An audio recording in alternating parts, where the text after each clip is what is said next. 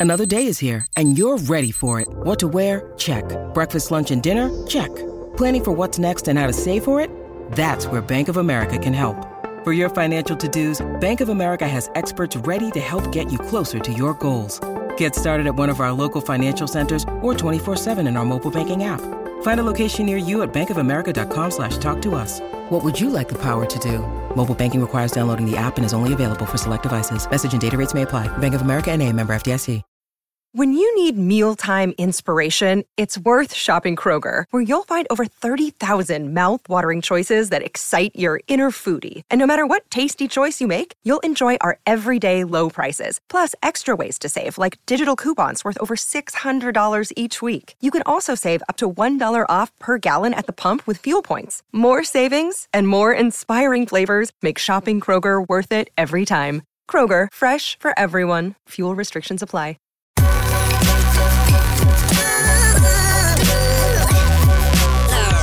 The following is a presentation of the Belly Up Sports Media Network.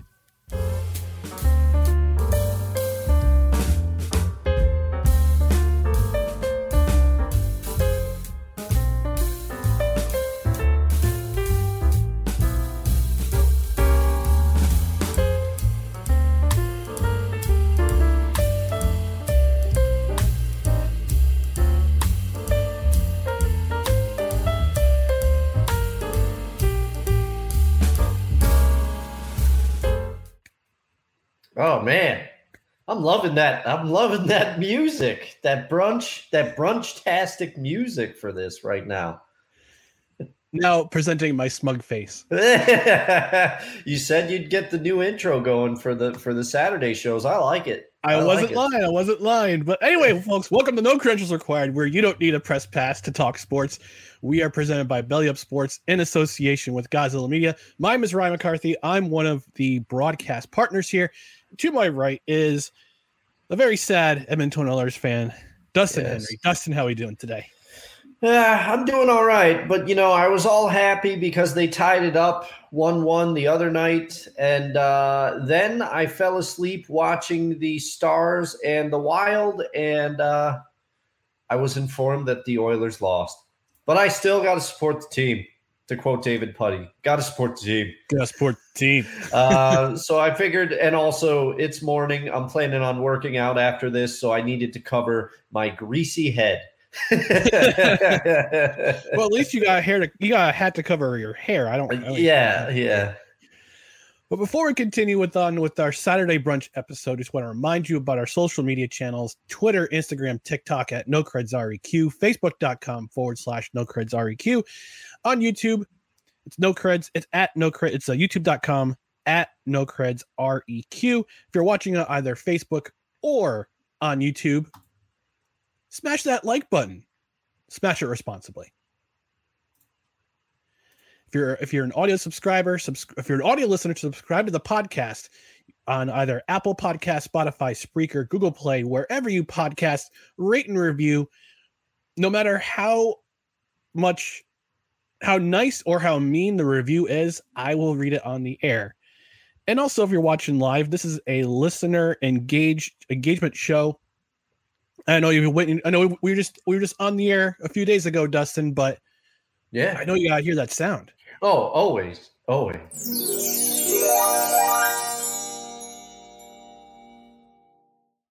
That's right, folks. Engage with the show, whether you're watching on Facebook, YouTube, or Twitter, whether on the replay or live. We want to hear from you. Engage with us on the show. So we've got another guest uh, coming in today. Uh, we have uh, a, a buddy of mine who is in the who's always in the chat uh, with Snowman in the morning. I don't know if uh, Mr. Mr. Snowman is uh, watching right now. If he is, salute to you, Snowman, and also to the to the rest of the crew over at Snowman in the morning. But we're going to bring in my friend all the way from Norway. Uh, he goes by the handle Sikk Diggy. He's a good dude. We're going to talk about this wild, wild story out of uh, out of soc- out of the soccer world. And we got comments in the section. Good morning, guys. Good morning to you, Rod Uncensored. Glad you could join us. But we're going to bring Sikk Diggy in. We're going to talk about this wild story out of Europe uh, that is uh, involves a uh, professional soccer player for the uh, for Paris Saint Germain. So I'll go ahead and bring him in. Sick, Sikk Diggy. Sick, how we doing today, bud? First and foremost, good dog to all, all summon, which means hello, good day, everyone in, in Norwegian. It is after five in the afternoon over here, and it's in a wonderful spring day here. Although we are expecting rain tomorrow morning, which will be pretty good because it washes out all the dirt that was left over from the snow melt. So, where shall we begin regarding this issue going this whole fiasco i would say. Okay. it all begins it all surrounds a certain football player. His name or football as we call it here in europe. Soccer as you guys would call it in the states. I grew up playing i grew up calling it both. But Yeah. it it was a moroccan international spanish by birth by the name of Achraf Hakimi. He is a defender. He currently plays professionally for in the French league for Paris Saint-Germain or PSG. And he also plays for the Moroccan national team. In fact, he was part of the Moroccan national team last year that reached all the way to the semifinals in the World Cup. yeah, I was gonna ask if he was on that team or not, but yeah. Yeah. And like a many, and like many of the players on that team, he's actually second generation Moroccan. Mo- most of them are European born. They're uh, predominantly French, Belgian, and Dutch nationals. He, among a couple other, are Spanish nationals. While their starting goalkeeper happens to be Canadian by birth. Interesting. Yeah, nice mix over there. Well, dual citizenship has its benefits. Well, to kind of preface the, this entire story right now, I need you guys to remember a movie called Shawshank Redemption. Okay, all right. All right. Andy Dufresne, got it, got it. Oh, we also need to give disclaimer first and foremost, folks. It's okay, I got this, Ryan. The following vo- the following viewpoints that are about to be expressed in this segment are the guests and the guests alone. Do not reflect the co the host or the co-host in whatsoever or No Credentials podcast. Viewer's discretion is advised. And with that said, this segment is brought to you by Screwball VPN. When things get a little screwy, when the Wi-Fi is out of control, Screwball VPN is your go-to. All the way out of left field. Thank you, Screwball VPN, for sponsoring this segment. We all need hey, we all need ads here, you know. That's this is a carryover from So anyway, Shawshank Redemption. The scene in particular is this one scene where the inmates were loaned out to do some work on a construction site. So they're up on the rooftop. So Tim Robbins, who plays Andy Dufresne, along with Red, played by Morgan Freeman, and also the narrator, are do are among those inmates who are doing some of the labor work, and they're being over overseen by the prison guards. Among them, the head guard, who is played by Clancy Brown. In this particular scene, Clancy Clancy Brown is overseeing the inmates while he's brewing and discussing with some of his colleagues, or his underlings, so to speak. Where he talks about he just came into some inheritance that's about five figures. Now understand this the movie set in 1950s and 60s here, folks. yeah. Five figures then, not what figures is now. It would probably be like six or seven. And when he says I, I received an inheritance, one of one of the younger one of his younger colleagues looks at him and says, "Well, congratulations, that's great news." He look he just turns to him and berates him by explaining to him that no, it is not a good thing, considering that the IRS will take a huge chunk of it through taxation and whatnot. Mhm. Andy Dufresne, Tim Robbins' character, overhears the conversation, and being the banker that he is, just walks up to them. Red tries to tell him, "Don't go, don't go." Andy, where you going? Andy, where you going? And immediately he stops and looks at the at the at the head uh, at the head guard, Clancy Brown, says, "Co, do you love your wife?"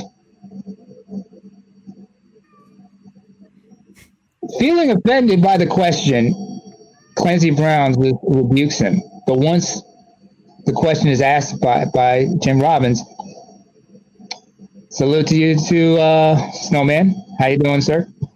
We got to acknowledge the chat. Sorry. But anyway. Oh, always. Feeling further enraged by the question being repeated, Brown would grab Robbins and threaten to throw him over. And as soon as he says, okay, throw me over if you want to kiss that money goodbye. And while holding him over the edge, he asks him, what, the, what do you know about this? And then he explains to him that there is a legal loophole where he can protect that money without having having to worry about the IRS, and that is to put it under his wife's name. Mm-hmm. And then he explains that there is that in any accountant or lawyer will explain to him that putting assets under a spouse's name protects it from any taxation whatsoever. Once he realizes that he realizes who Andy Dufresne is, he says, "Wait a minute, you're that banker." Yeah. So what do you want out of this? And he says, "All right, if what I say checks out, I'm asking that me and the fellow inmates here get a certain number of cold beers as a reward." And that's and in the end of the end of that scene, they end up getting beers because it turned out what he said was right. Yeah, yeah, he knew what he was talking about. He was a banker, and that said, "Oh, who's here? Look who's here!" It's Tail Long. It's my it's the show mascot. Yes, the show he just turned, mascot. actually just tur- he actually just turned 11 two days ago. oh man, happy Yeah. birthday tags. So, protecting assets here. That is the te- that is the top. That is the preface, and the um, context in which I'm about to explain the story. So, Achraf Hakimi, who plays in Paris Saint-Germain, has just completed his first year, and now he's on his second year with the team. His entire legal fiasco began in the beginning of, well, in late February of this year where he found himself being accused of SA, if I can say that, We got we got the context. Yep. of SA by a 24 year old woman in, Fr- in France, and he is himself is 24. And he denies any alleg- any uh, any inappropriate rea- any inappropriate any inappropriate action whatsoever. Unfortunately, in the beginning of March, an investigation was issued, and, uh, and now he's under investigation. All the while, he remains in France to continue his career, but he's under certain restriction by, the, by law enforcement, as if not to contact the his the victim or do anything else. In response to this, his wife of two years, up, who apparently he's been separated with from, decided to proceed with pr- divorce proceedings. His wife, who is now 36 and is the mother of their two sons, ages three and one, was demanding half and then some for child support. Right. Wow. Unbeknownst to her, when they looked at the financial records and whatnot, it would appear that Mr. Hakimi, who, who last year was signed to a 60 million euro five-year contract, five-year contract with Paris Saint-Germain, with the possibility of earning an additional 11 million in add-on incentives or bonuses, owns absolutely nothing, as everything apparently is in under his mother's name. Oh man. On paper, on paper, he uh, earns more than he does. Right. And in the court, it showed him admitting this. They clarified this in the court proceedings, and it showed afterwards in the aftermath that she has been ruled to have to pay him half. It showed him and his mother dancing after after the whole fiasco and whatnot in the courtroom. Now, unfortunately, there has been a lot of buzz. This has been going viral for a few for for some for a few days, even for the past couple of weeks. A lot of people have been talking out of their rear end because they do not understand all the facts of the case, or as regard as regard to Mr. Hakimi, his situation, his financial situation. Yeah, because I, I initially when you mentioned it in the chat on I think Wednesday or Thursday uh, of Snowman in the morning, I said I, I only heard, I only saw the headline. Admittedly, admittedly, I just saw the headline uh, of it, so I needed to get the full context. And you sent me the article, uh, which I thank you for. I appreciate it. Um, but for those of for those who aren't familiar with the situation, aren't familiar with the situation, can, can you give us a little bit more context as to what's? I mean, I mean you, you've given us a lot of the facts already, but there seems to be more behind the story. Well, I had to do some digging. As someone who grew up playing the game and has loved the game, of course, my per- the that I personally follow are the Italian Serie A and the English Premier League.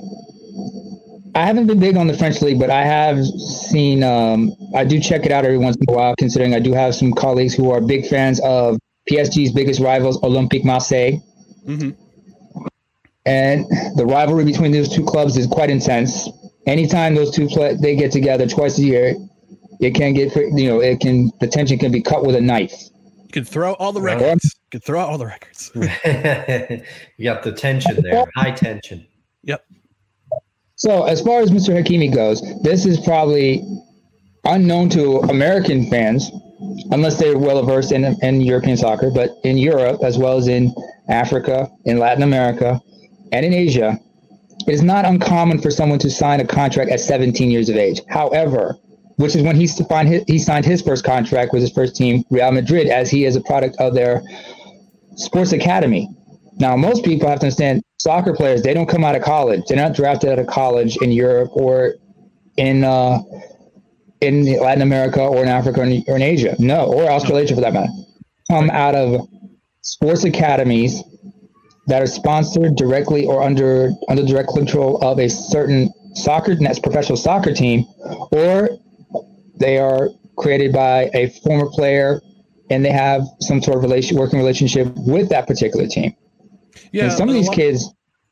Sorry to interrupt. Uh, some of the MLS uh, the MLS clubs are trying to do the same thing over here in the states with the Major League Soccer. New York Red Bulls has an academy. I know that Atlanta has an academy. All the mm-hmm. all the teams have soccer academies. They're trying to do this. They're trying to emulate the same type of model as they do in with European clubs and African clubs and Asian clubs. So yeah. yeah. Well, it wasn't. I think. I think in um in NL, MLS way back wasn't Freddie Adu signed when he was very young yep. back in DC, the day. I think. Yep. Yeah. D, DC United signed, up, signed him to a big contract when he was, I think, sixteen or seventeen. Yeah, and and the MLB teams they also do the same thing with some of their younger players. They go into and some of these uh, Latin American players have contracts with teams at quite young ages. So. Yep. But here's the thing about that. Uh, first of all, when they most of these guys usually come out of, hey, what's going on, Cole Sports? with, a, with a Z. Yeah. no, I said it wrong. I said say Cole Sports. With a Z. There we go. well, Mr. Hakimi himself is a pro- who was born in, in, Madrid, Spain, but grew up in the small town of Getafe, which is about eight miles south of Madrid. Mm-hmm. Attended there, attended the academy that was sponsored by Real Madrid, Real Madrid Castilla.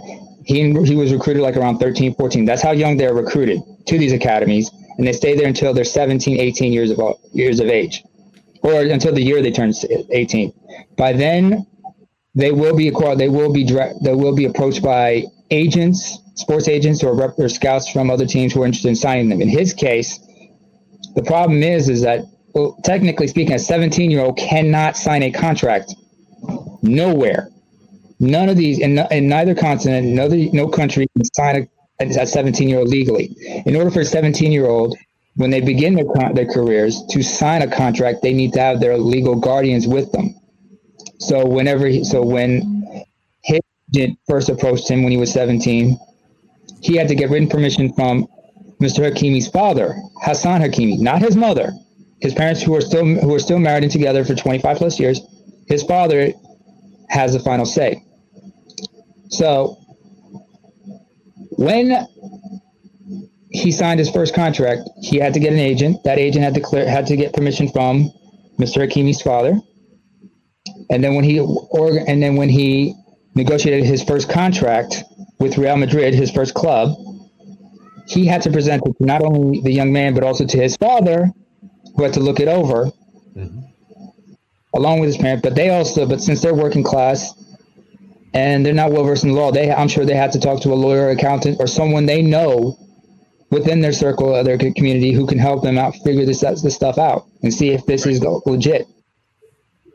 However, the other thing that also in, another requirement is the young man needs to have a bank account.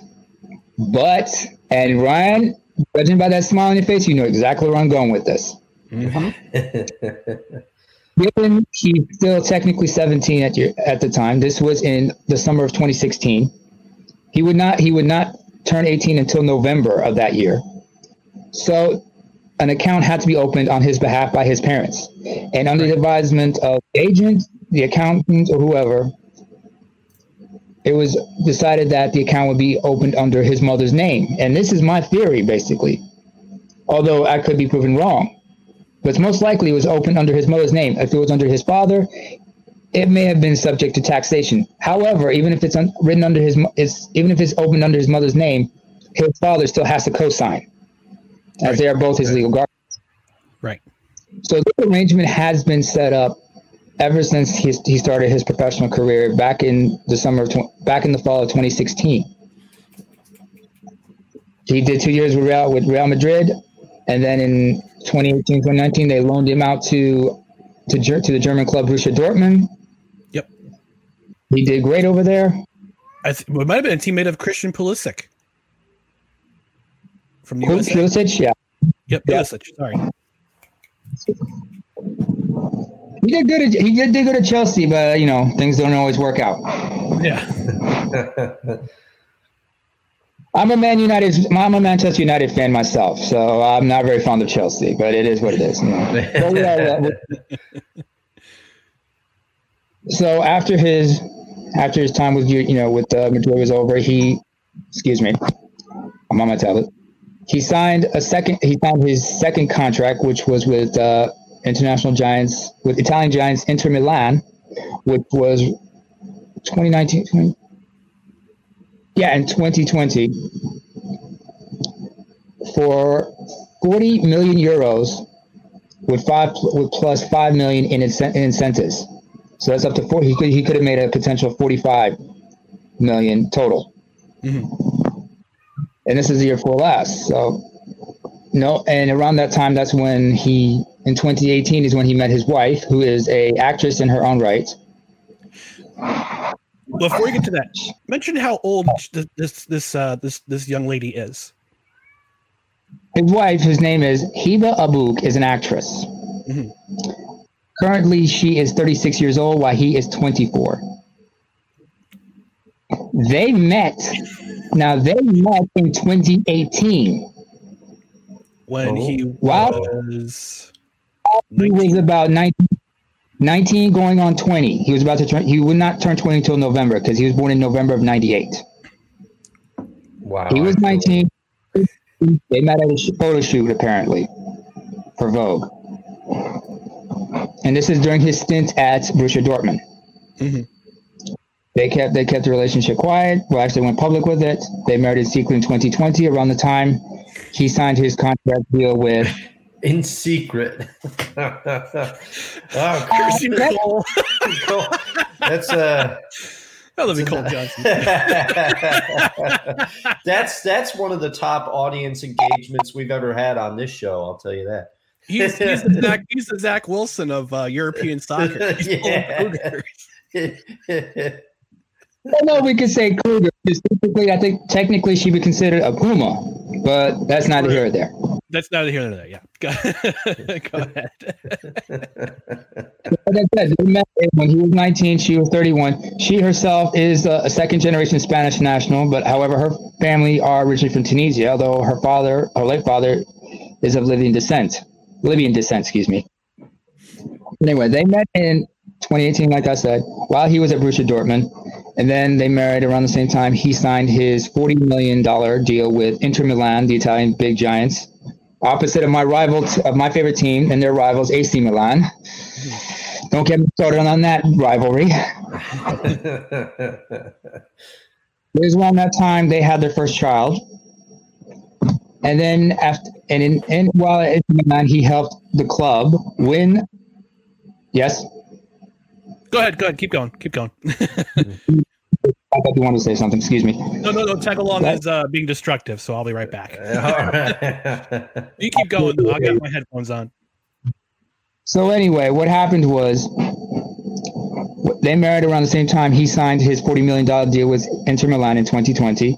And in the 2020-21 season, he helped them win the Scudetto, which is the league title. It's from there he caught the attention of two clubs. One was Chelsea FC in London. The other is the team he's currently with, Paris Saint-Germain in France. Now, unfortunately, people don't know this thing about contract, how contracts work in, in soccer.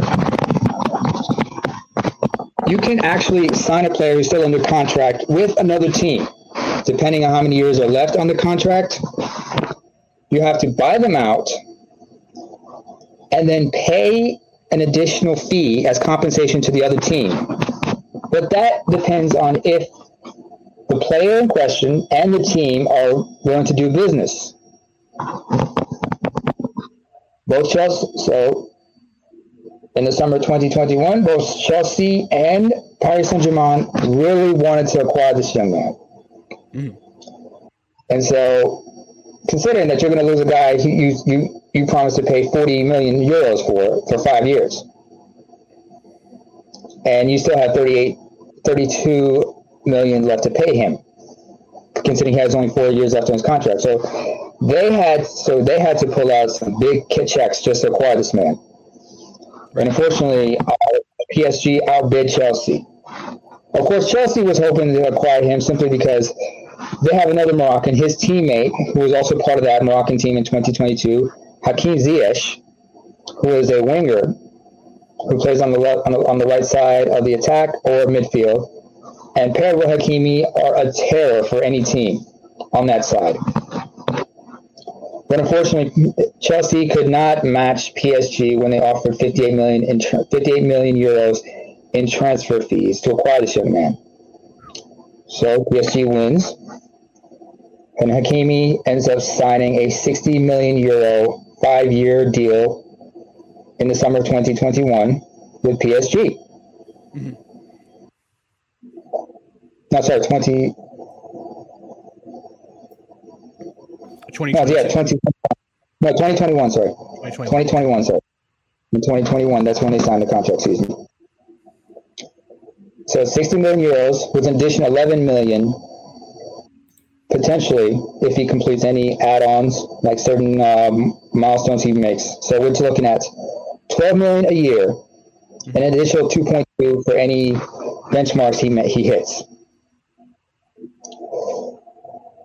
Unfortunately, a lot of people did not know his financial status at the time, not even his own wife. Because, like I said, throughout the whole time he was playing, his finances, 80% of all of his earnings went to bank accounts that were under his mother's name. All properties he has purchased are under his mother's name. And this was, uh, and this is a decision that his parents obviously made because they realized, well, first of all, even though he got married at 21, even though he got married at 21, 22, and became a father around the same time, this is our son. We know how young players can, how young men can get when they get a lot of money. They can get a little mature. So for Yep. for safekeeping, we're going to have to maintain this financial arrangement, and it will be securing for his own children, as he has two young boys. He's with his ex-wife now, Mhm. and his ex-wife is, you know, no slouch herself. She's an accomplished actress. Right. She's she's known on Spanish tablet.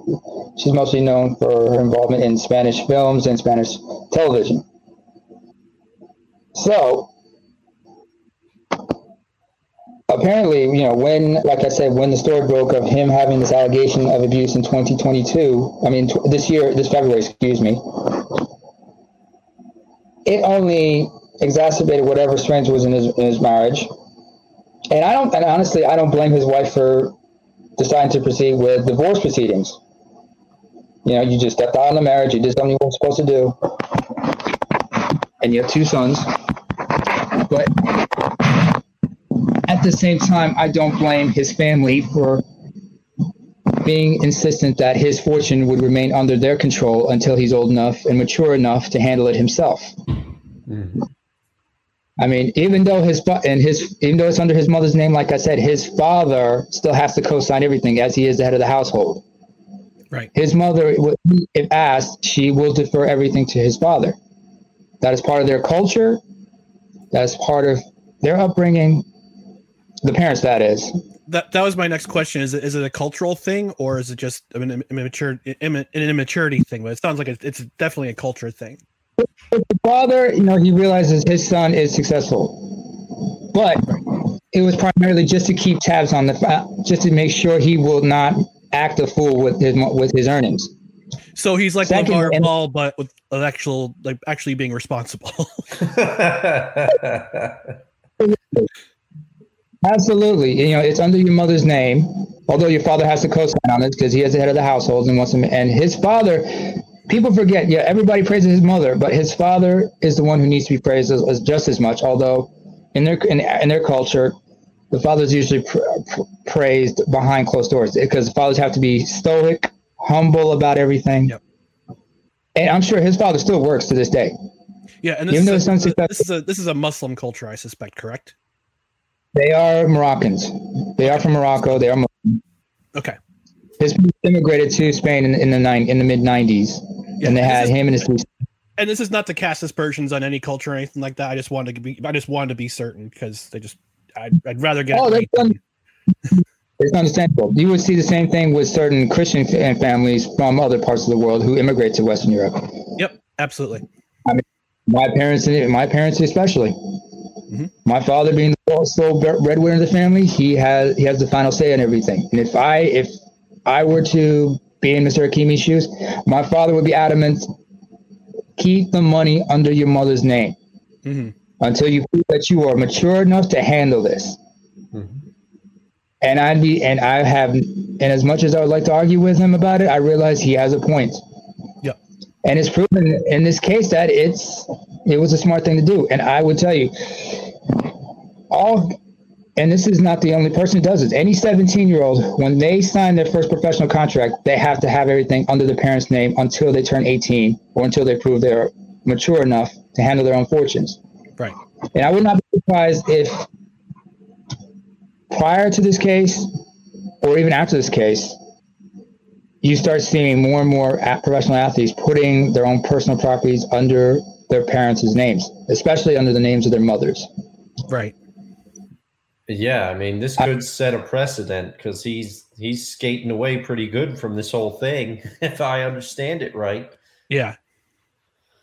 Well, in accordance with with Muslim tradition, I, I would not be surprised if they had to, because you know, there's a thing called the maher. A lot of people don't know. Now, I am not a Muslim, but I do have Muslim um, relatives, and I'm familiar with the Muslim culture.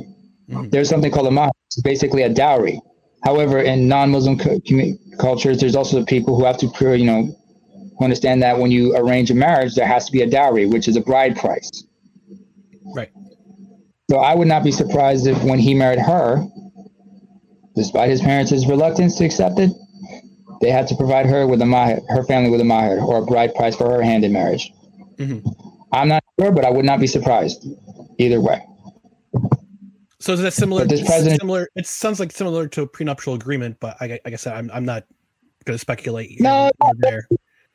Agreement, but it's something different. You know, the dowries because um, anybody who's studied anthropology would understand that a dowry was more like a like a security bond mm-hmm. of sorts, especially like if you are acquiring a woman, uh, if you are acquiring a woman as a spouse for one of your children. That security bond was to make sure that you know she is up to snuff, and especially because you know if she is a virgin, then then it is what it is. Mm-hmm. If it's been disproven that not, or there's something wrong, she has to return home to her family and the dowry has to be repaid. And that's why some families have to make sure that, and this is not just in the Muslim culture, in other sort of other cultures, they have they have the sense of a dowry. Sometimes it goes the other way around, where dowry is paid from the bride's family to the husband's family. For example, in India, among the Hindus. Yep. anthropo- but there's an anthropological explanation for that. But we're not going to go into that. This is a sports show, not an anthropological anthropology show. well, I mean, we could we could go with the tag the, the best sports and anthropology show. Uh,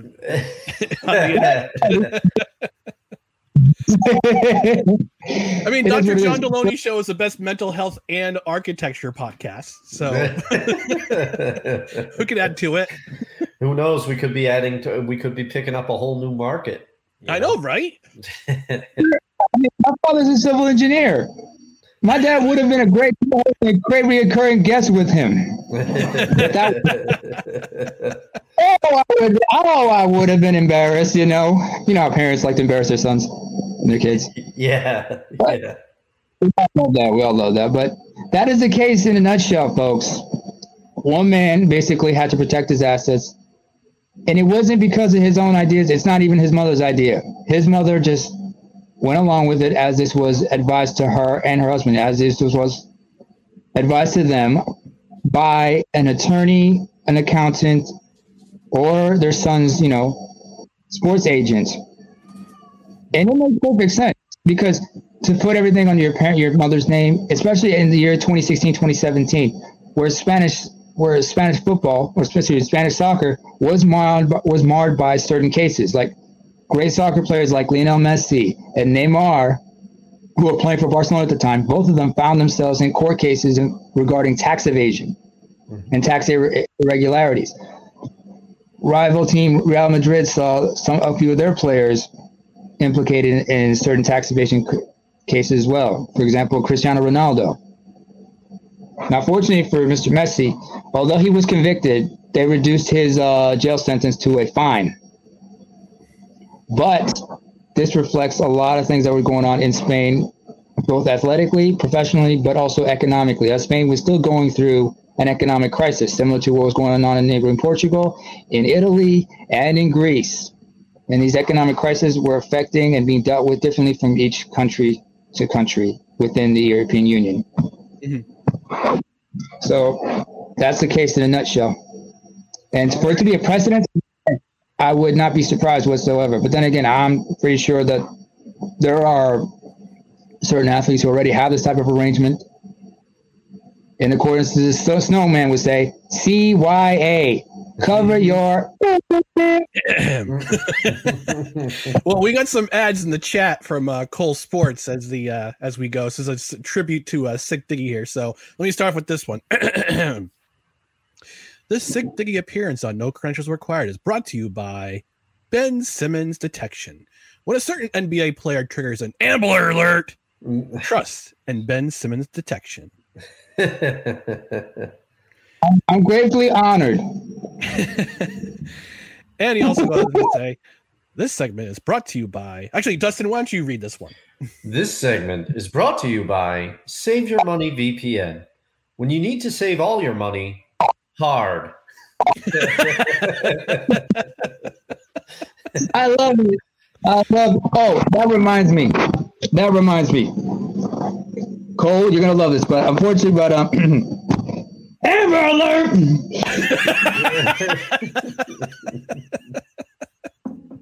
ben Simmons was just seen outside of Yankee Stadium getting pelted with bottle caps and broken bottles and beer bottles after he was caught wearing a New York Mets cap accidentally, along with a Boston Red Sox jacket.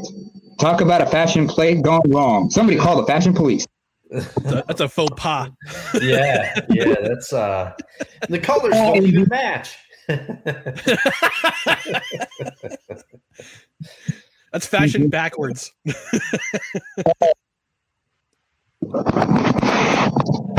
could have been worse. I mean, it could have been worse. Imagine you walking around the streets of Pittsburgh wearing a Philadelphia Flyers jersey or Eagles jersey. That wouldn't go well. No, that would not go well. In downtown Philly. Actually, uh, Cole did post a question in the chat in the uh, comment section. He says, "My question for Sikk is this: How huge is a certain country's soccer league in other countries around Europe?" So, you know, you talked about the, the La Liga and Serie A and the Premier League and and the uh, French League 1. how big, how huge, is, how huge are these leagues?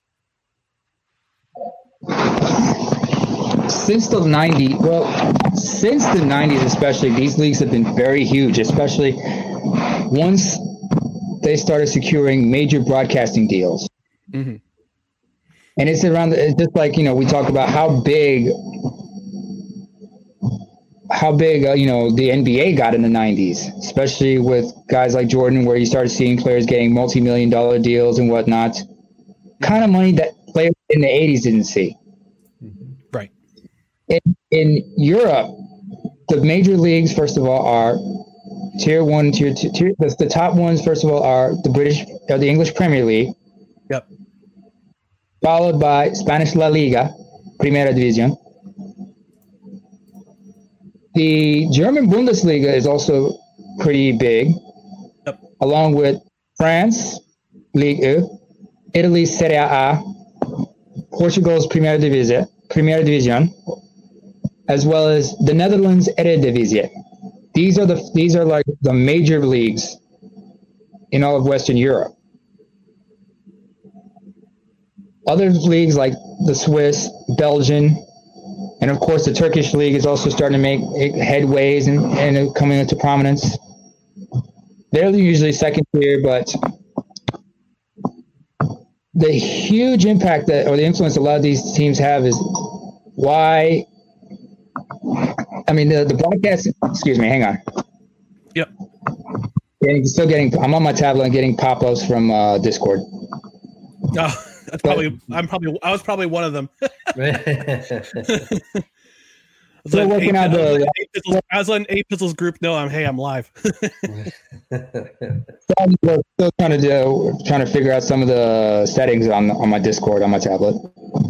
But these these these leagues have been have just gotten bigger since the 90s, especially when they got especially in the case of England when the Premier League started to distance itself from the rest of FA and became especially when it was under sponsorship by Barclays Bank. It's only until it's, and Barclays sponsorship deal with with the Premier League was only until 20 until 2018. 2017, 2018, that's when the league became independent of itself. Other leagues who've been struggling, like uh, League, uh, they've had to incorporate a sponsor or so. But broadcasting deals is where the money is for most of these leagues, since these are the most watched leagues of all time, of, of all of Europe and of the world. Major players from South America want to are trying to are thinking if they need to make an impact, it's to secure a place in some of these leagues. But you also have kids coming out of. I'm sorry, can y'all hear me okay? yeah. Okay, it's Ryan that's, uh, you know, I can't hear Ryan for some reason. Oh yeah, right. Uh, are you muted? Maybe. Still, I still. Nah,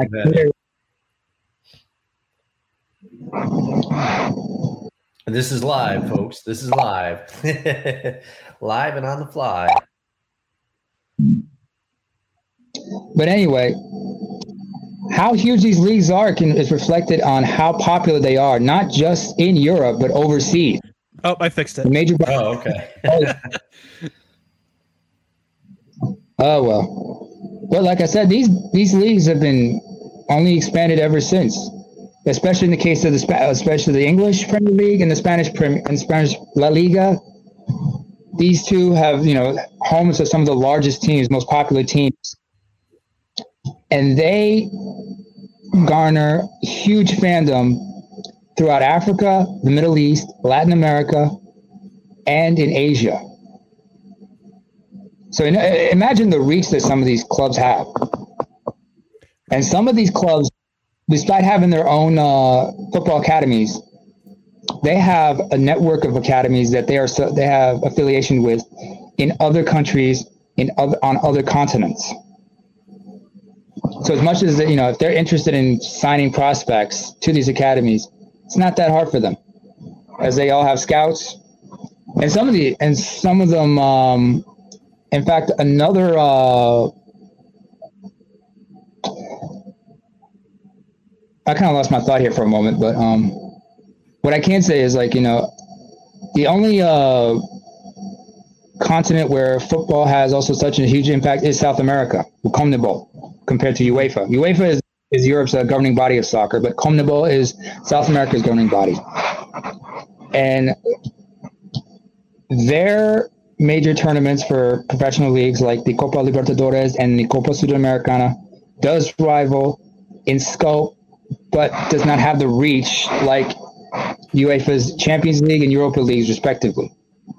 Mm-hmm. But still, but still, a lot of players coming out of these these South American leagues do find their way into being signed by European leagues, and the impact is sudden. Mm-hmm. As it is proven that you know Europe is where all the money is where the money is, first and foremost. Yep. Although you're starting to see um, certain players are trying to, you know, trying to expand eastward, heading towards the Middle East. In the case of uh, Cristiano Ronaldo in Saudi Arabia right now with Al Nassr, mm-hmm. uh, certain players have uh, tried to, after leaving Europe, tried to go to the MLS and try to raise its profile. I mean, David Beckham before, you had Wayne Rooney do the same thing. You had guys like Andrea Pirlo from Italy. You had um, Zlatan Ibrahimovic. Frank, Frank Lampard. Lampard, yep, that's Frankie. Wait, are you a Chelsea supporter, Brian? No, I did, no, I I was a Red Bull supporter for a couple seasons, and they had a bit they have a big rivalry with uh, NYCFC. And I remember in the beginning uh, when NYCFC came on board, they would sign they signed mm-hmm. Pirlo and they signed uh, Frankie Lampard. So that's how I know. If I'm, they also signed uh, Kaká as well. Yep. We're in, Uh, Brazilian midfielder Kaká as well. So I, I mean, I think I think they were also David Silva if I'm not mistaken. Spaniard, David Silva. I'm sure he was there sometime. Yep, because because Red Bulls Red Bulls had uh, uh, Thierry Henry. They had uh, uh Bradley Wright Phillips uh, for a spell uh, for a couple of years, and he was he's actually I think he's still the number one goal scorer in Red Bulls history, if I'm not mistaken. It was a shame when Henry left Arsenal, however, for a lot of people. When he went to Barcelona, he did achieve great success and then he decided to retire in New York. Mm-hmm. But since his retirement, he's been involved. But a lot of them find their way into broadcasting, right, as well as also in coaching. I mean, I remember was it uh, Monsieur Henry before he went to uh, broadcasting? He was one of the assistant staff of Mr. Uh, of uh, one uh, Mart- Mr. Martinez, who's the current coach of the Belgian national team. Right, right. And, and Patrick Vieira was the first head coach of uh, NYCFC. Ah, yes, Patrick Vieira. Frenchman of Senegalese descent. Yep. He was part of the team that won the '98 World Cup, and that, and they, and they thought with that team that could bring unity to France and end all the racial tensions. Is if only that were true. Yeah. Right. But, right. But, but, you know, it is what it is. Yeah. So if there's any questions, Chan about soccer, I'll be, I'll be more than happy to try to answer.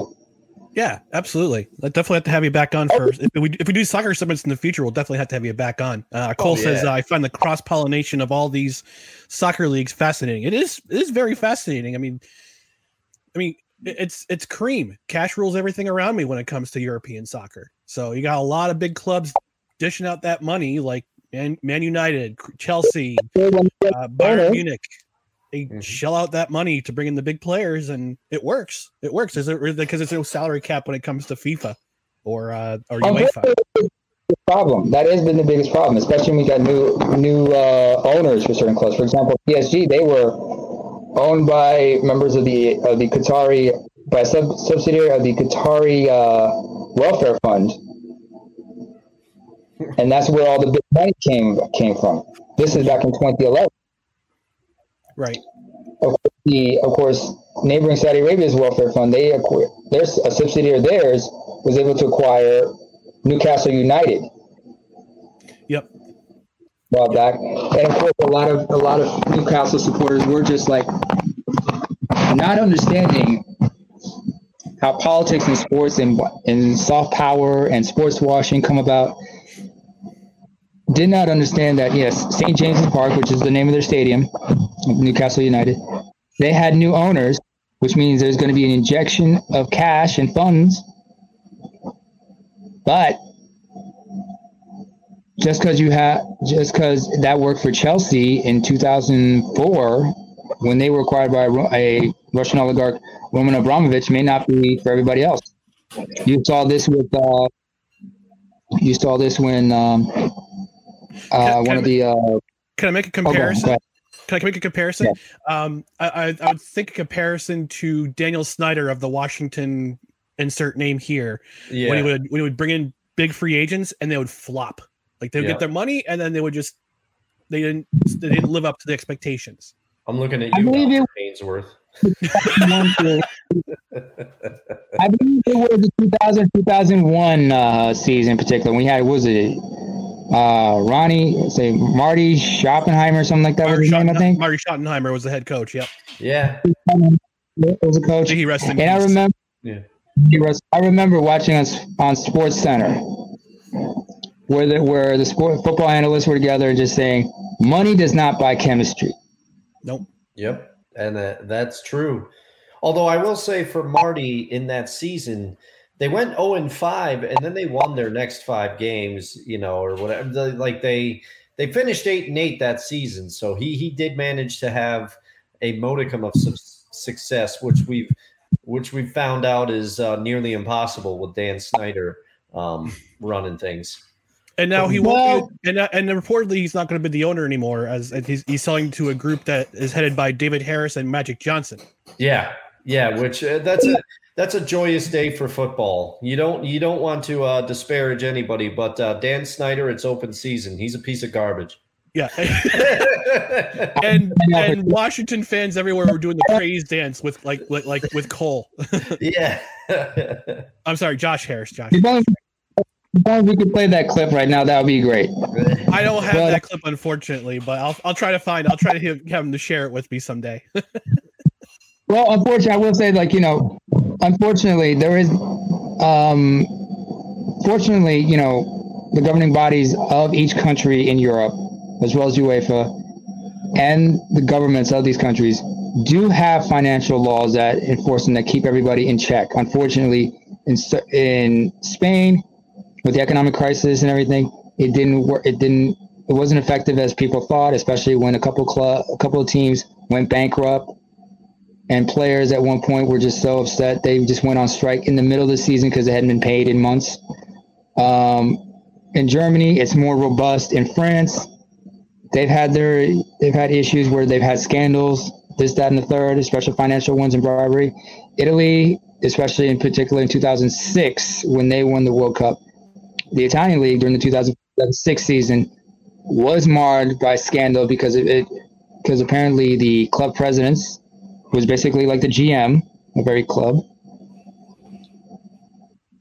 And club owners have been involved, of the top teams were involved in some type of max, match fixing, which saw Juventus, which saw Juventus FC, the biggest club in Turin, I remember that. I remember that scandal. Yep. who won the Scudetto, they found themselves demoted to Serie A B as a result. Yep. AC. Milan, my favorite team I support, were found also complicit in for their part in the scandal. They were told that they were going to start the season with 15 points in the, in the negative. And I'll explain point system, the point thing to in another for another time for other players, for other for other listeners, Yep. because I'm sure they're I, I, I can sort of sum it up. It, it's it's two points for a win, one point for a draw, and the three. the oh three points for a win and one point for a draw. Okay, and then for e- and then the table depends on uh, your your standing in the table depends on how many points you have. points you have, and if teams are equal in points, then they have to decide by goal difference. How many goals you've scored overall in the season compared to how many you've you've conceded. Yep. So AC Milan had to start at the bottom of, of the following season, minus 15. Mhm. You know, although Juventus, you know, they they bounced back. They got themselves promoted the following season to Serie A, and then they reclaimed their title. Although most of the players from that team had to leave because most of them had to be released because you know, along with being demoted, they also had to pay a hefty fine, which means a lot of these players had to be sold off to other teams to keep the con- keep the club afloat. Right. Right. But this is very, but this is very fascinating, and we're getting in too deep. We're getting deep in the weeds, and I've been taking too much of your time. I apologize. No, But thank you. I- thank you for thank you for joining us. We do Yeah. appreciate it and and explaining all the nuances of this uh of of European soccer and also this uh this big divorce um Scandal. story, scandal story, whichever you want to call it. But I don't think it's about the case, however. The divorce case is over, from what I understand. However, he's. I, I'm not sure if the rape allegation he's still facing right now is if the investigation is complete or whatever. That will have to be found out in time. But in the meantime, he's been told that he is to he can travel and remain in France and play with the team, but he's not. He's he's got a restraining order of some sort against him. uh, a no, it's a, it's, a, it's probably a no flight uh no flight restriction. Mhm. Something like Uh, that. no, he can, he can he can fly, but he can he can he can. Oh, I he can meant, I meant out of the country country, out of the country, out of France. Yeah. Yeah. No, he can travel unless, as for example, if France has like uh, if PSG, for example, have to go out of the country to another country in Europe for a inter for a uh, European tournament or something like that, he's allowed to go on unless they have prior reason, probable cause. Oh, okay. But still, we'll see. Okay. Well, Sikk, we Could be wrong though. But, no. Yeah. Well, we want to thank you for joining us, man. We do appreciate you joining us on the, Yeah. the Saturday brunch edition. This is very educational, and we're looking forward to uh, broad. We're looking forward to expanding our brand to not only sports but also uh, anthropology. So we want to thank you for we want to thank you for that as well. yeah. Because we have to, as much as we are, are sports fans, unfortunately, a lot of people are not financially literate and are not well versed in the financial aspect and the business aspect of the game. Oh, we got we got So one more we- ad read. We got one more ad read before you before you take off. Sikk. So just from from Cole. this soccer update. This soccer update has brought brought. Let me start over. This soccer update has been brought to you by Puma Lip Balm. Puma Lip Balm. No mo chip chip and chap chip. Oh man! And the funny thing is, I don't own any Puma LG. Never in my life. Although I Uh, it's- Uh, that's fun. If you want me to stick around, I'll be happy to. We can discuss Yeah. some more of this. Yeah, we, we're we're, talk, we're going to talk some Major League Baseball and some uh, NFL gambling suspensions. But uh, before we go ahead and transition over to that, we just want to be we just want to let you know that we are brought to you by Mahler Brothers Golf. We all want to look good on the golf course, but when it comes, it often comes at the expense of feeling good. Mahler Brothers Golf has polos that look good and feel good. With their lightweight and stretchy material that hugs your body, you will feel cool while looking just as cool. Their polos are guaranteed to make you look better, but it's up to you to golf better. On a hot summer day on the golf course, there's no polo that you would rather wear than Mahler Brothers Golf signature polos. Mahler Brothers Golf has a large catalog of polos with designs for those who want a loud design and others for the and others for those who want a more subtle and sleek looking design. They also have fun t-shirts, hats, tumblers, and so much more to make your golfing experience better. Go to MahlerBrothers.com. That's M A H L E R B R O S.com. Use promo code BELLYUP at checkout for 15% off your order. That's Mahler Brothers, M A H L E R B R O S.com. Again, use promo code BELLYUP at checkout for 15% off your order. I could have used some last night when I was hitting the when I was hitting golf balls at the driving range. I got a new I got a new set of golf clubs back in October of 2021 and this is only my third mm. time hitting with them and I did poor. so I could have used I could have used a Mahler Brothers golf polo to keep myself cool while I was under pressure. well, yeah, and when you look good, you play good. No. Thank thank you thank you thank you prime time. So go ahead to Mahler Brothers Golf. That's M A H L E R B R O S dot com. Promo code belly up for 15% off your order. So let's go ahead and dig into some Major League Baseball news. And we're going to start off with the Oakland A's, an ownership announcing this week that a potential land sale in Las Vegas. So they have and I they have made their motivations clear that they are going to move the team from Oakland to Las Vegas. This will be the third franchise that has left the Oakland area over the last decade. Dustin, uh, we talked about we had the, Eric Arditi from Barstool Sports this week, who we talked about the reverse protest uh, uh, with the Oakland A's fans happening on June 13th.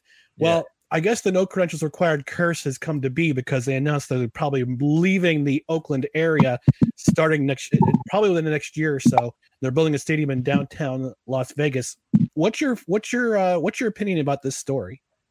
When I when I first saw this, um, I saw it yesterday on ESPN while I was at work on my lunch break, hmm. um, and I was just really bummed out. You know, honestly, that was my first. And, and no disrespect to Vegas here, no disrespect no. intended at all, but it just it was it was so transparent you know when we had eric on i said that when he was explaining the situation and we were talking about it um, i said that it reminded me of clay bennett and his purchase of the sonics and he kept saying he hmm. wanted to keep the the sonics in seattle when it was clear that his intentions were not to keep the sonics in seattle and it just feels you know it feels the same way like i i get very frustrated sometimes with these owners who complain that they need new stadiums and then they and then they expect the fan base to pay for it, the taxpayers. Um, mm-hmm. I think if if if you want a stadium that bad, you should at least be ponying up a hefty percentage as a person that has a ton of money and you have a built-in revenue source. You know, exactly. You have, a, you have a built-in revenue source, and these these guys like to sit here. These these owners, they like to sit here and they like to say, "Well, we just couldn't build a modern facility in Oakland. We just couldn't do it. So, so we're going to move the team to Vegas." Now, you you wanted you wanted to move the team. You wanted right. to move the team. You didn't want to make it work in Oakland, and it's just unfortunate for a fan base. Um, that fan base is going to get a bad rap. They're going to say that fans didn't support the team, and that's not the case. That's a lie. The, the team has had the lie. team has had success. They've had yeah. recent success, as we've detailed in uh, on previous previous shows, especially the one with Eric um, yep. last last week or earlier in the week, rather. It it just really bums me out, and you know what? I don't know I don't know if there's going to be a uh, now. Now we should clarify the deal is not official. It's not no. official yet, but it no, it's probably going to happen. Um, it's very it's very similar to the Cleveland Browns and Art Modell back in the '90s. Yeah, very yeah. similar. Yep, he came in. He swore he was going to keep the team there, but you really knew all along that he didn't. That he didn't want. You know, it it just is. Uh, I mean, I feel I just feel bad for Oakland fans, and no disrespect to Vegas. Like, obviously, they've supported the Golden Knights, the Raiders. I mean, the Raiders have support everywhere. Um, I think it's mostly because they're low, their their colors. Everybody likes the silver and black. So yeah, uh, but um, you know, Vegas fans will come out to support this team, and I I almost mm-hmm. hope that if this move does happen, that they change the name of the team and they they similar to the Sonics, they allow Oakland to keep the A's. And I know I know the A's moved from Kansas City back in the day. I know I know that. Um, and Philadelphia. Oh yeah, Philadelphia. I forgot. They started in Philadelphia. Yeah, I forgot about that. I forgot about that uh, chapter. But this just bums me out to see the fans taking the blame and another owner claiming that they couldn't build a modern stadium. They didn't want to make it work. I'm sorry. But if you wanted to make it work, you have the financial resources to make it work. Yeah. I mean, for me, my opinion on stadiums has on on building stadiums has evolved. Oh, well, as a politic, I'm trying to I'm being as politic as politic as politic as possible when I, when I say my, my opinion. What's that? You mean diplomatic? Diplomatic. Yeah, diplomatic. Yeah, diplomatic. Yeah, exactly. Uh, I used to think, hey, you know, if you want to keep your stadium, if you want to keep your team, the city should be responsible for building a stadium.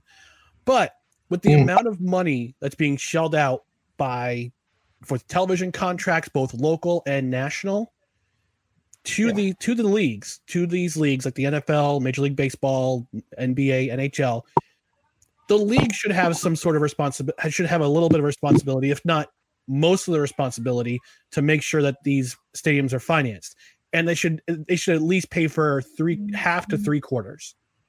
And if the if they want public support, yeah, they would be willing to meet them somewhere in the middle or somewhere, or it doesn't cost as much for these mm-hmm. cities to build a stadium. But the brunt of the cost should be coming from the leagues. It should not be coming from the taxpayers. Yeah. If I may, Absolutely. if I may. Well, my thing is like, you know, yes, I would agree with both of you on this one that yes, they should put the bill for the construction of their own stadium. My question is, where are you going to put the new facilities? And if it's going to be in an area, where can you locate it? And considering that, in the case of the Oakland Athletics, California, what do we know about California state uh, state permit laws and construction laws and codes and health codes and whatnot? We don't know what those are. They're well, So, I can give you the- I can give you a hint. They're regulated to the, the like the very last iota. Mhm. 'Cause it's California. If you don't if you follow politics in California, you know it's gonna be heavily regulated with environmental regulations, code regulations, that kind of thing. Heavily Yeah. regulated, but not necessarily going to be enforced. But still, if they're going to if they're going to be you know build a, a new facility or a new stadium, it should be in an area where it's logistic where you know it's going to be logistically it's going to be logical and I mean from a logistical as well as for a uh, cost effective cost effective uh, standpoint. I mean, anybody who's a anybody who, who knows the construction business well, engineers, also those who understand civil planning and everything, have to understand that if you're going to build a stadium here, you're going to need to have to build a road network and everything that goes with it.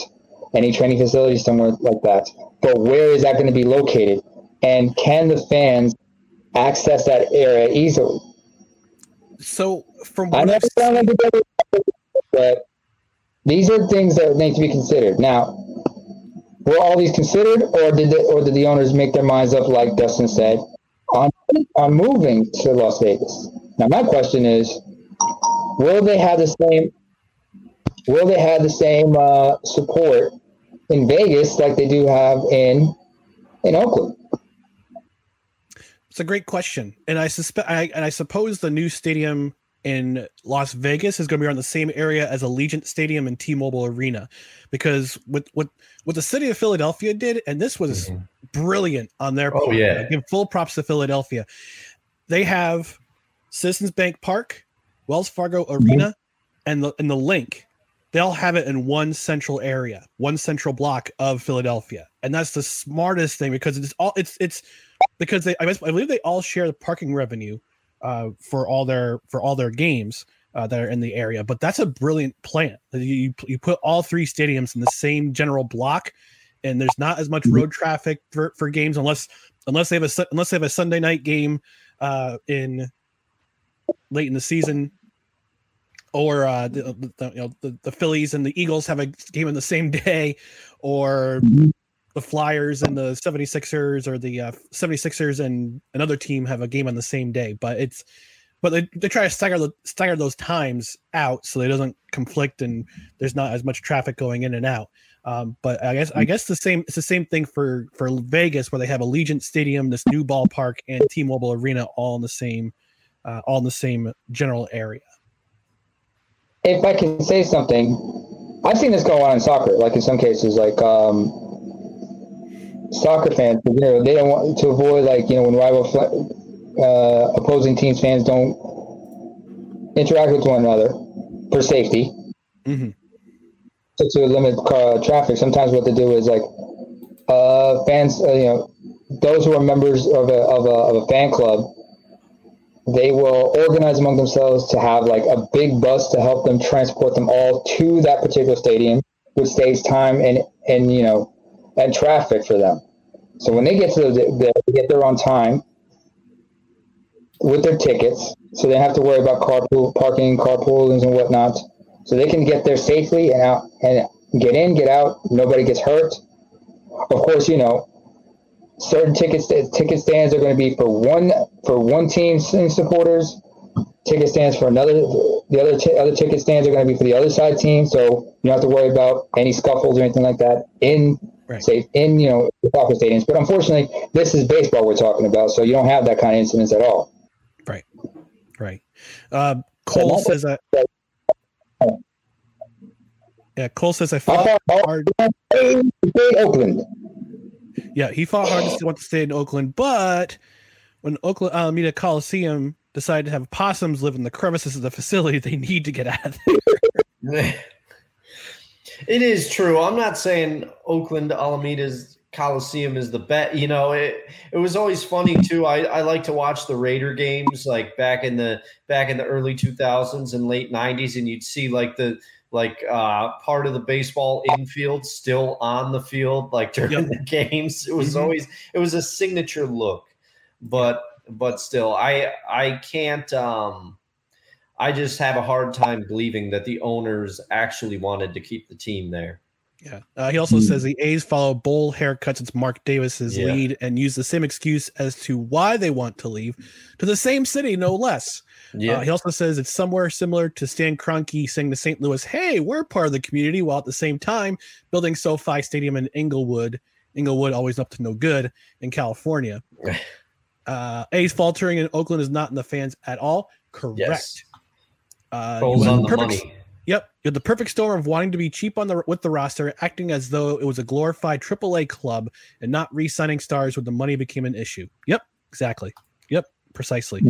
So along with that, Oakland has gotten the horrible rap of being extremely poor, and that was the public reason why the Warriors moved to San Francisco, saying the facilities were in the hood. I, I'm not familiar with the area, with the Oakland area. I know they're across the bay from San Francisco, and the Warriors, the Golden State Warriors, had left to go to a brand new shining facility in Oracle Arena uh, in in San Francisco. Cross Golden, and they had to cross the Golden Gateway Bridge to do so. Yep. Uh, this truly sucked because I always felt Oakland had a great tradition of rabid, passionate fans. Very true. They're getting the big time middle finger for their devotion. Also true. Yeah. And he said that the city has lost the Warriors, the Raiders, and the A's all within five years of each other. Yeah, it looks like the, that it's not going to the move's not going to happen until 2027, but you, you never know. I mean, you never know if the city of Oakland or the state of California will come in at the last minute and say, "Hey, whoa, whoa, whoa! You know, we've got some land over here. Yeah. If you're willing to go, if you're willing to make a deal, uh, you, we'll love to keep you in town." But it sounds like uh, uh, the ownership is ready to ship on and ship out. Is very sad. Won't they have to bring possums to that new stadium? They'll- sh- Now, I don't know if possums are native to Nevada, so that's up to them. So another story that's worth noting in Major League Baseball, uh, the Pittsburgh Pirates are. Uh, we've talked about them several times on this pod on this podcast already in this young season of uh, Major League Baseball. Uh, they did something last night that they meant to do over the past uh, couple of years, actually the past past year. Uh, they won their fifth consecutive game last night, and as a reward, they get to shave their bench coach's head. And I guess I was reading the story on Major League Baseball on MLB.com, and I guess their their their bench coach had made a declaration last year if they've won five games in a row, uh, they would be able to shave his head. They did it last year in July, and they had won four games in a row. And they've come close a couple times, but finally last night they, they beat the Reds in uh, on Friday night. The first time they've won five games in a row since April 14th to the 20th of 2019 and as and and for their efforts, uh, they will shave their coaches, their bench coach's head. Uh, Mike, uh, let's see, it's uh, um, who's the name of the coach? This is just right here. Let's see. Let me look it nope, up. nope, I got it. I got Don Kelly. Don Kelly, congratulations! You're uh, you're getting your head shaved as a as a reward uh, for the players. Dustin, what's the? Uh, you- have you heard crazier things happen No, I no a I don't- reward?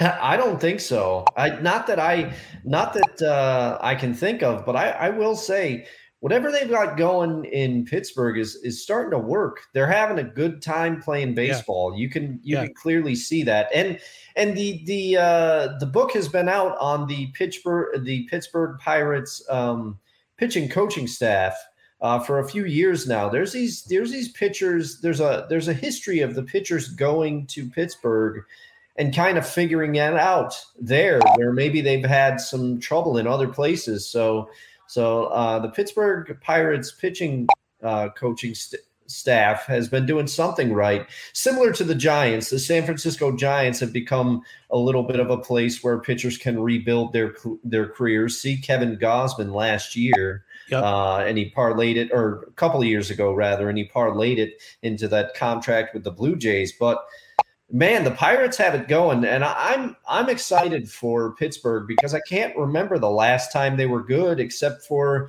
the '90s when a much smaller Barry Bonds was on that team.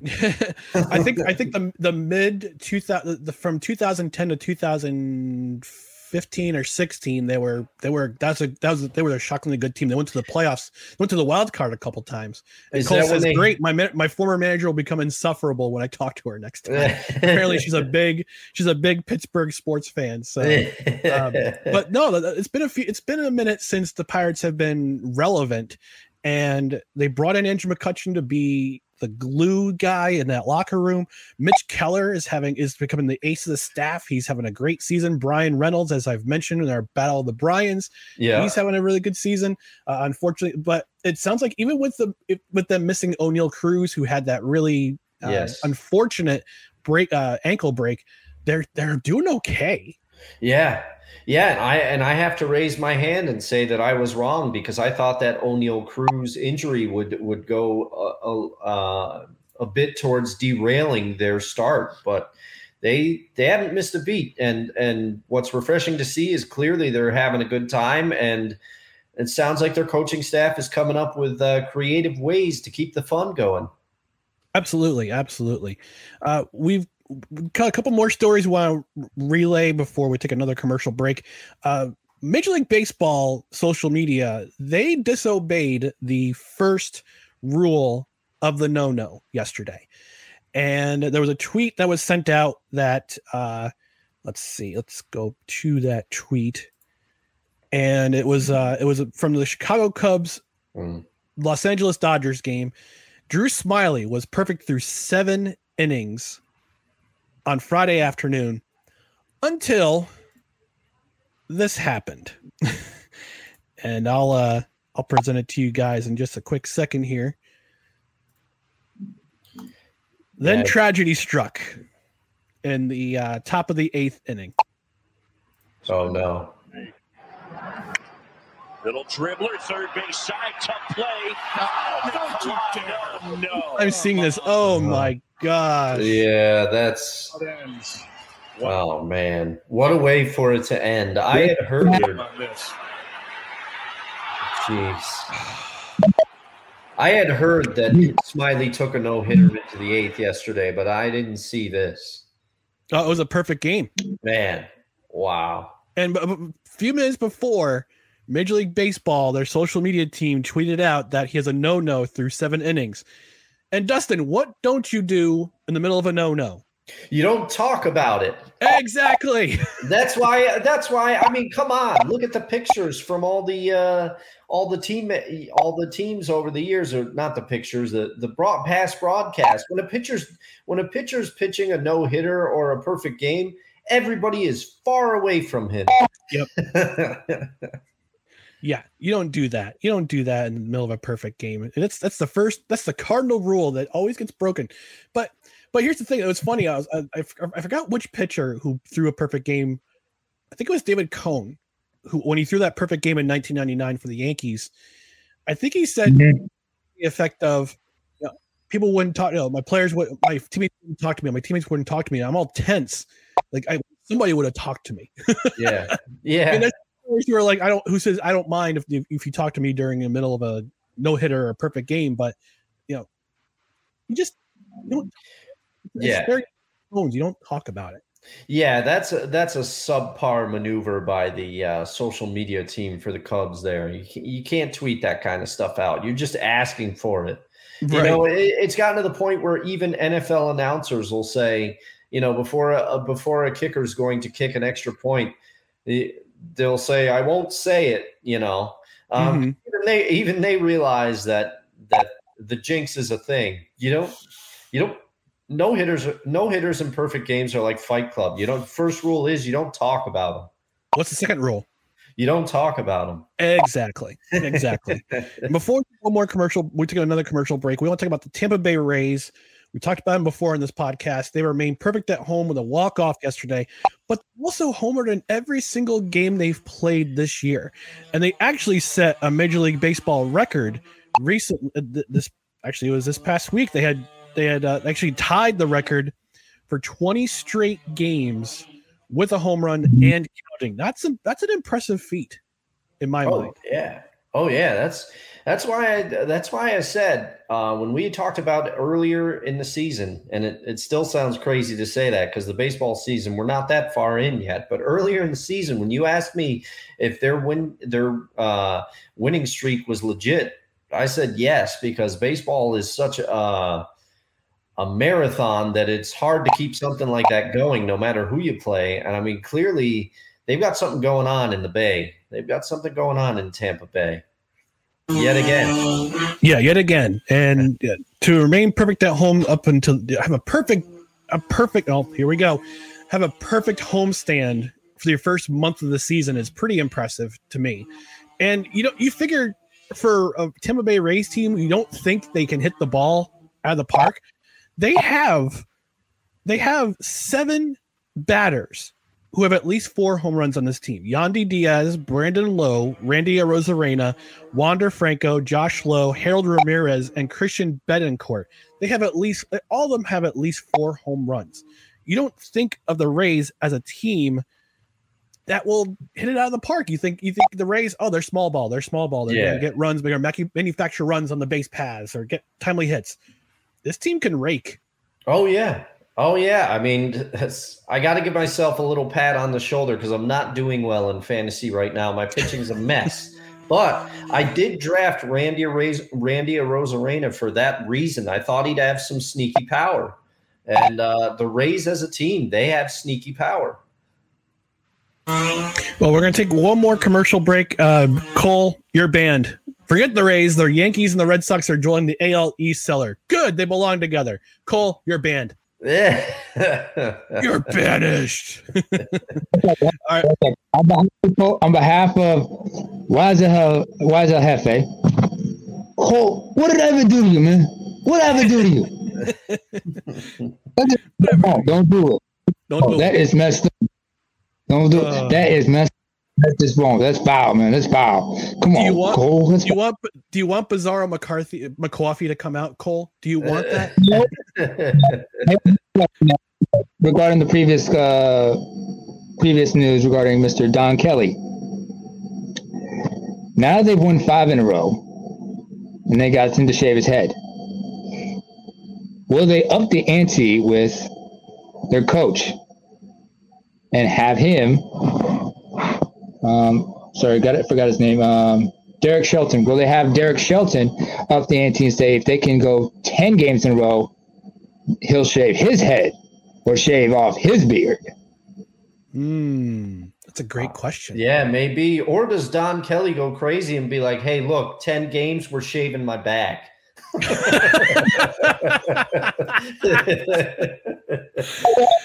of all, we don't know. Yeah, we don't know I don't the know. hair situation. Right, right. But but hey, maybe he can use Manscaped. One of a they've been a sponsor before. That's true. That's true. Belly up. Hey, promo code belly up for the best, uh, the best manscape, the best uh, body shave you can get. We're gonna take a quick commercial break from our friends at Invader Coffee. When we come back, we're gonna talk about the NFL. Uh, we're talking about some of the gambling suspensions that were handed out yesterday. But enjoy this commercial break from Invader Invader Coffee.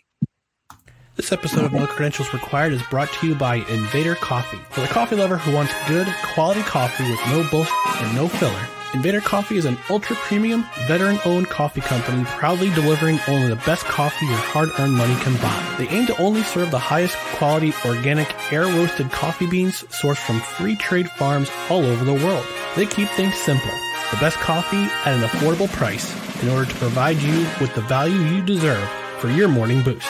100% fair trade, 100% organic coffee beans, 100% air roasted, 100% money back guarantee.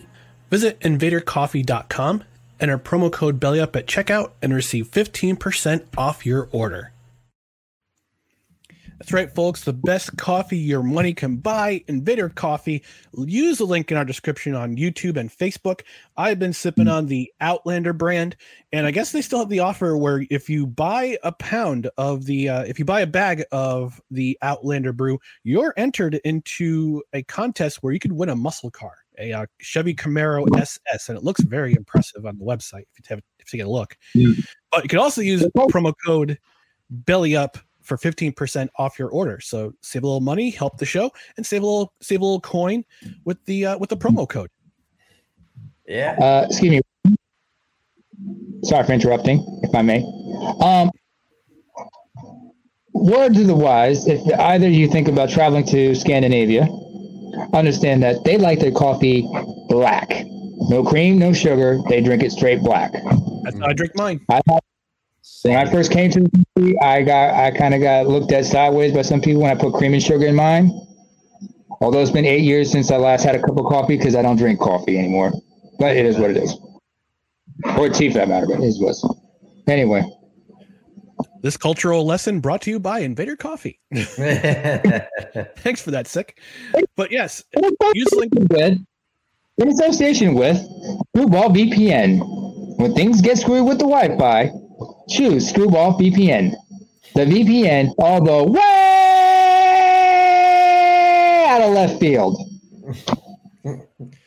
Thank you, Screwball VPN. So let's move on. We're gonna keep this. We're gonna we're gonna wrap things up with the NFL, and they handed out various gambling suspensions yesterday for violation of rules.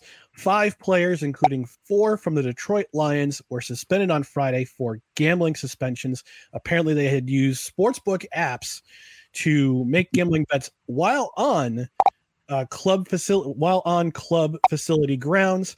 Uh, that inc- one of those players is Jameson Williams, who was Detroit's first round pick last year.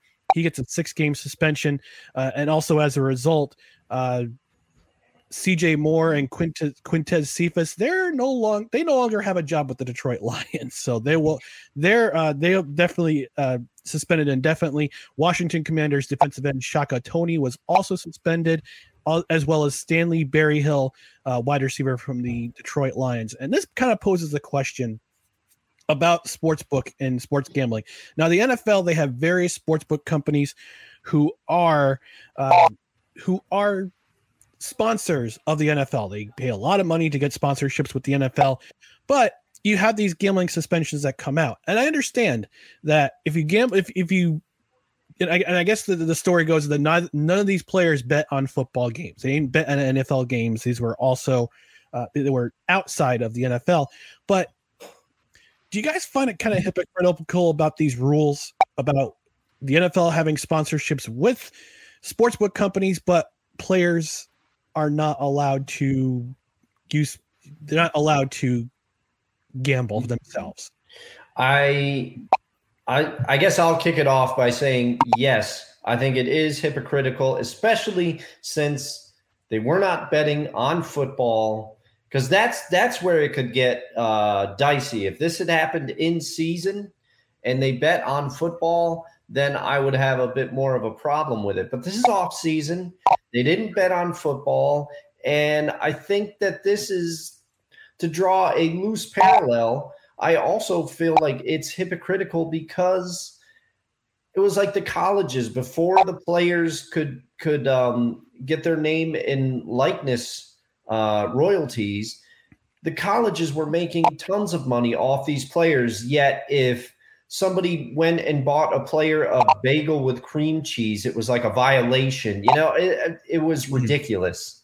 You know, uh, extremely ridiculous. And I think that the NFL, the NFL sponsor uh, having all these sponsorship deals with these gambling companies, but then saying to their their players, you can't gamble on anything, period, and you're going to pay the consequences. It, it reeks of BS for me. So uh, the person I find at fault the most is DeMaurice Smith. He's the executive director of the NFLPA, Yeah.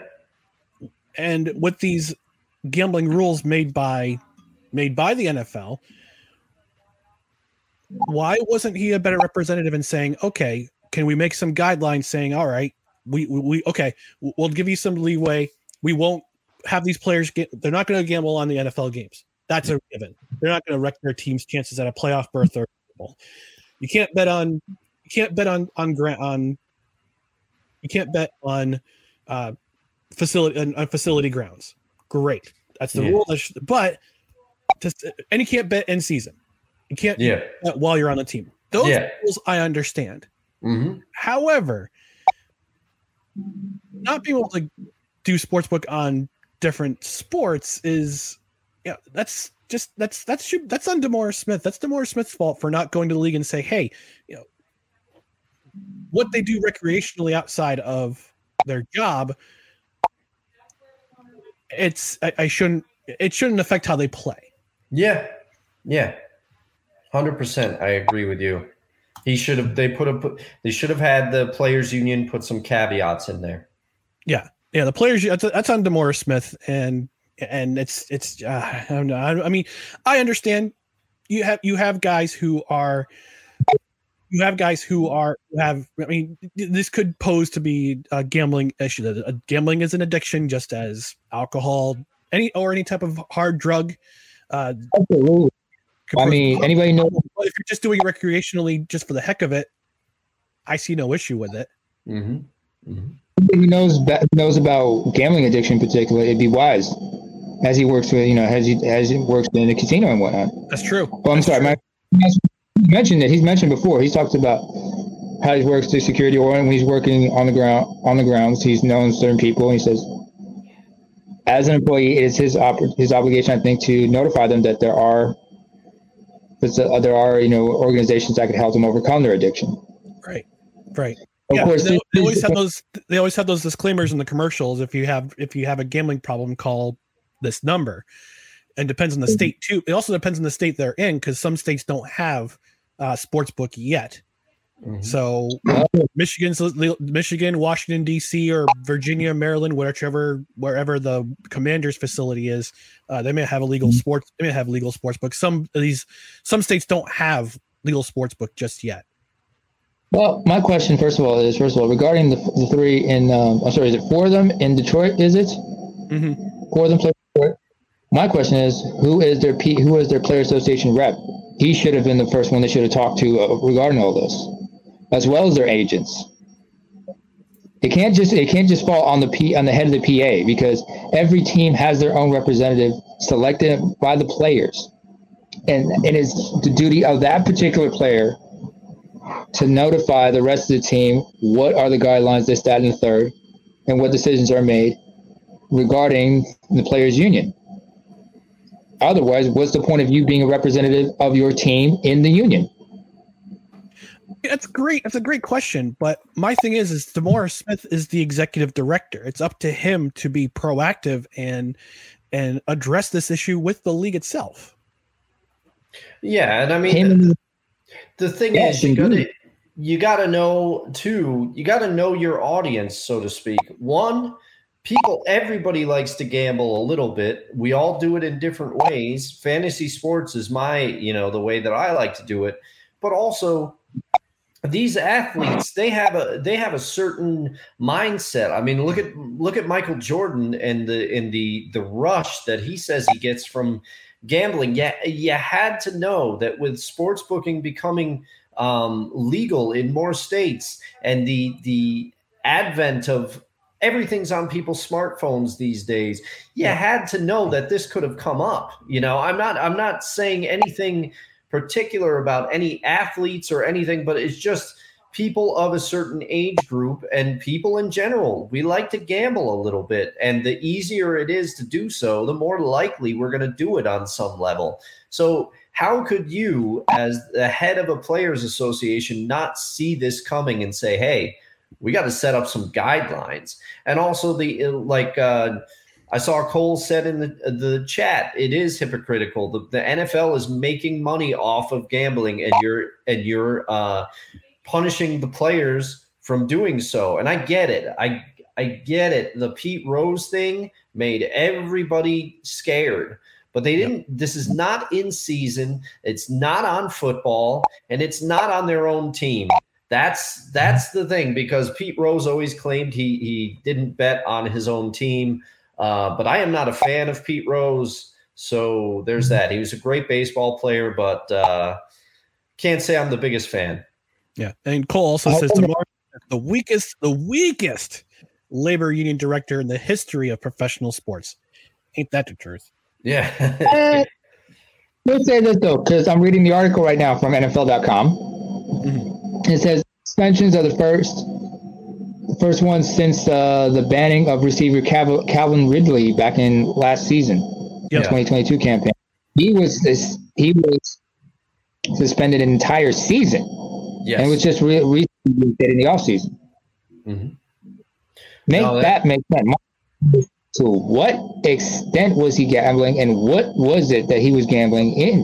Well, he was gambling while he was taking time away from the Atlanta Falcons. So I think what the NFL was trying to do is set a precedent and saying, hey, this is serious. Don't gamble during the season or any time or on, on facility grounds because there will be consequences. And that's what happened with Calvin Ridley. He and he said he said too, he says, I, I made a mistake. I own up to it. I'm gonna be a better I'm gonna be better for it. yeah. Basically, as Snowman would say, what they did was conduct detrimental to the league, in a Yeah. sense. That that could be the argument right there. However, what I can say is like as far as far as the teams and the league banning these players, defining them. Unless these players are getting endorsements from these very same uh, gambling or gambling uh, outlets and whatnot, what is the problem? Besides them playing, uh, unless they were on the grounds in the off season, like you said just now.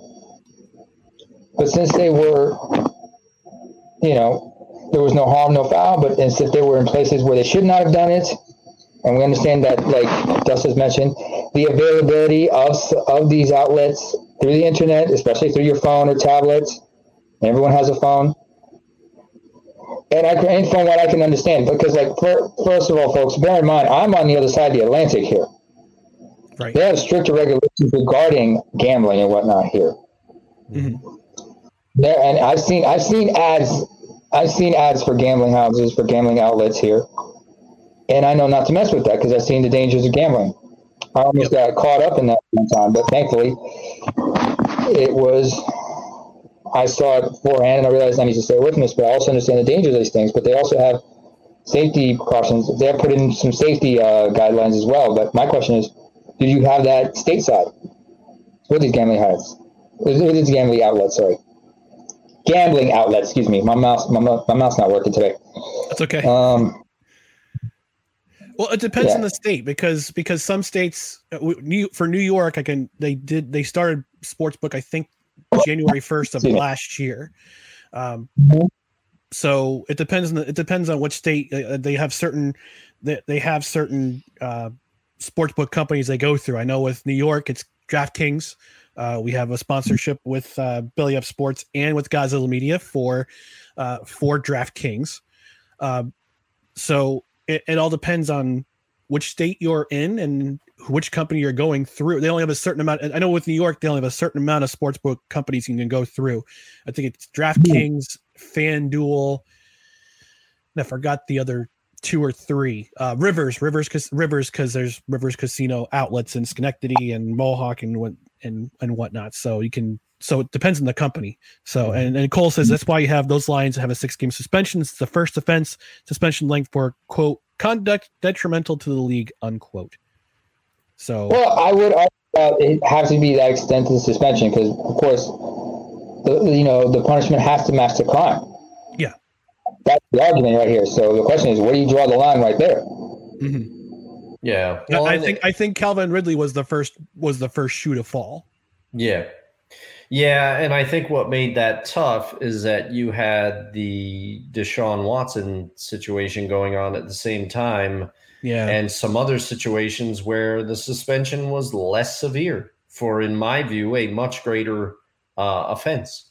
So mm-hmm. so the NFL has always had a bit of a problem figuring this kind of stuff out because even even in this example, He said two players got cut. Jameson Williams, because he was their high draft pick, he they're not going to cut him. They're not going to suspend him for a full year.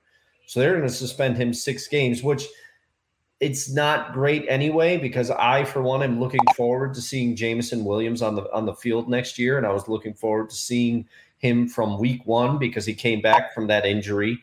Uh, but the NFL has always been a little fast and loose with their guidelines on suspension.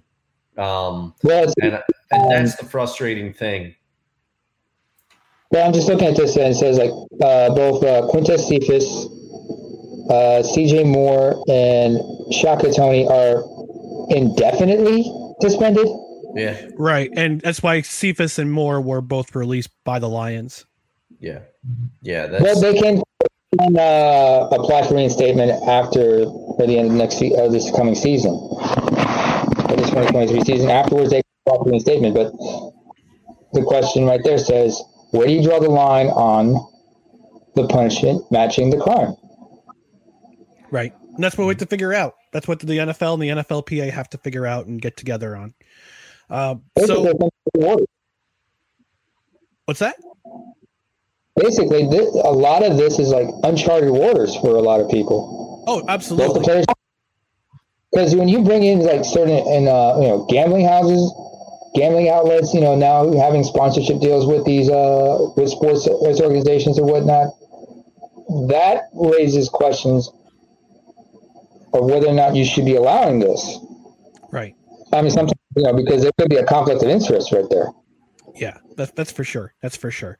Uh, we had two other stories to get to. Uh, the Aaron Rodgers situation with the Jets. I'm just going to say this. I kind of feel like Butters from South Park in the uh, Super Cool News episode when he's a celebrity, when he's on Celebrity Watch and he gets asked if he's seen any celebrities. Uh, but he says, I thought I saw Sigourney Weaver, but it was just a dead horse. That's how I feel right now about the Aaron Rodgers to the Jets situation. All I can say about that, all I can say about that is this. And unfortunately, I got killed. Somebody say, you, you know what? And apparently Tom Brady was supposed to go to the Dolphins, but I don't really care about that. So we're just gonna we're just gonna end things here. So so folks, Before we do, I just have to say this one thing. You know, as someone who has understands psychedelics, and I know we all do po- poke fun at Mr. Rogers, I just have to say, ayahuasca, nothing to do with Aaron Rodgers. No, no, no. His failure with the Packers is his own undoing. It is. Denial, circle of denial. He's in denial, circle of denial. He's in the circle of denial. Ooh, the Packers have failed. He's in the circle, the circle of denial. I'm not gonna get the big, big finish here. well done, well done. So that's gonna end sure we can- everything here. I- Ayahuasca should not have the bad rap here, just the same as we could say with ibogaine, which is important, th- which is proven to proven to be far better than than uh, what is it called? Uh, something thrown to combat heroin and opioid addiction, or even peyote cactus and such like this. Yeah, even medicinal cannabis and hemp. But that's another discussion for another time. And Ryan, thank you for having me over. Dan- Yeah. Dustin, it's been a pleasure to make your acquaintance, sir. wow, nice to Thank meet you. you too, Sikk. Thanks for the education on all the soccer stuff. And we will and we look forward to more anthropology talk here on No Credentials Required. But in the meantime, our socials Twitter, Instagram, TikTok at no creds REQ, Facebook.com forward slash no creds REQ, YouTube.com forward slash at no creds REQ. If you're watching live or you're watching on the replay, smash that like button if you're watching on either Facebook or YouTube. Smash responsibly. If you're listening on podcast side, subscribe to our podcast by going to Apple by subscribing on Apple Podcast, Spotify, Spreaker, Google Play, wherever you podcast, rate and review, give us a five star rating. That way, people know we're out there. And if you ha- leave a review, no matter how mean or how nice it is, we'll even read it on the air. So, for Sikk Diggy, For Dustin Henry, my name is Ryan McCarthy. You have been watching or listening to No Credentials Required, where you don't need a press pass to talk sports. We are presented by Belly Up Sports in association with Godzilla Media. We will be back here Monday, May 1st at 7 p.m. And we'll be back from we'll be on Monday nights exclusively from then until Labor Day. We were gonna do a Monday show, but we're gonna celebrate my sister's birthday instead. Uh, so we're gonna that's why we did the Saturday brunch show. So Making it work. that's right. So thank you again for watching or listening. We appreciate you, and we'll see you next time. Good afternoon, everybody.